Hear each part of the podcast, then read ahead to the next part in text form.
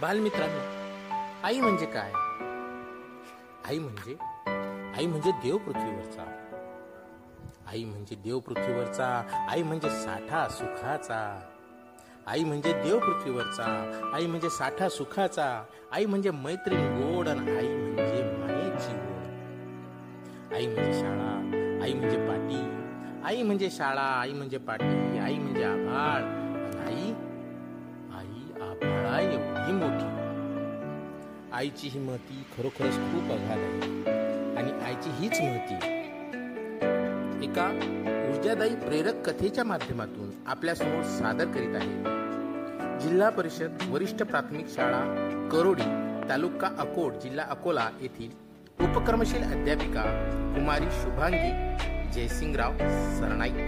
चला तर मग ऐकूया आईची महती.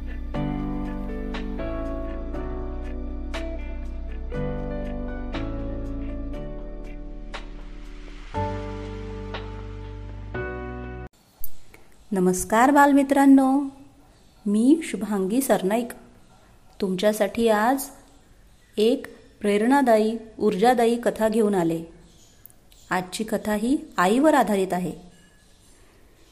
एकदा एका व्यक्तीने स्वामी विवेकानंदांना एक प्रश्न विचारला. स्वामीजी संसारामध्ये जेवढी आईची महती गायली जाते तेवढे महत्त्व इतर कोणालाही नाही. पित्यालाही इतके महत्त्व का नाही? पित्याला मातेपेक्षा जास्त महत्त्व हवे. मग ते का नाही? याचा कृपया उलगडा करावा. स्वामीजी यावर काहीही बोलले नाही. ते त्या व्यक्तीपासून थोडे दूर गेले आणि एक मोठा दगड त्यांनी उचलला व त्या व्यक्तीच्या हाती देत ते म्हणाले बंधू हा दगड उद्या सकाळपासून तू पोटाला बांध आणि तुझी नित्यनियमाची सर्व कामे करत जा.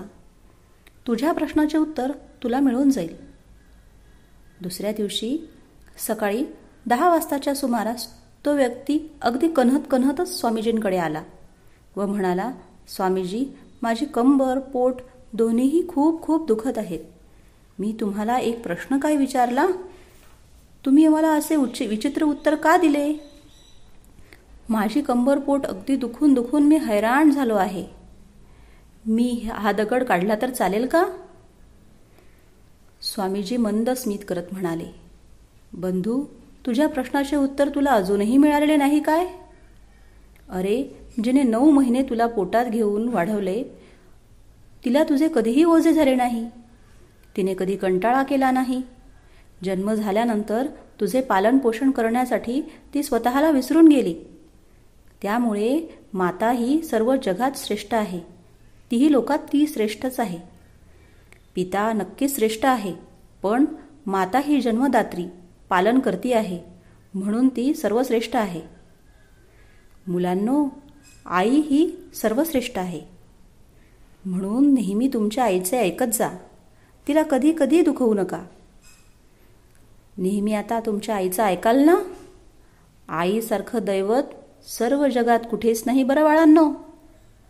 आवडली का गोष्ट?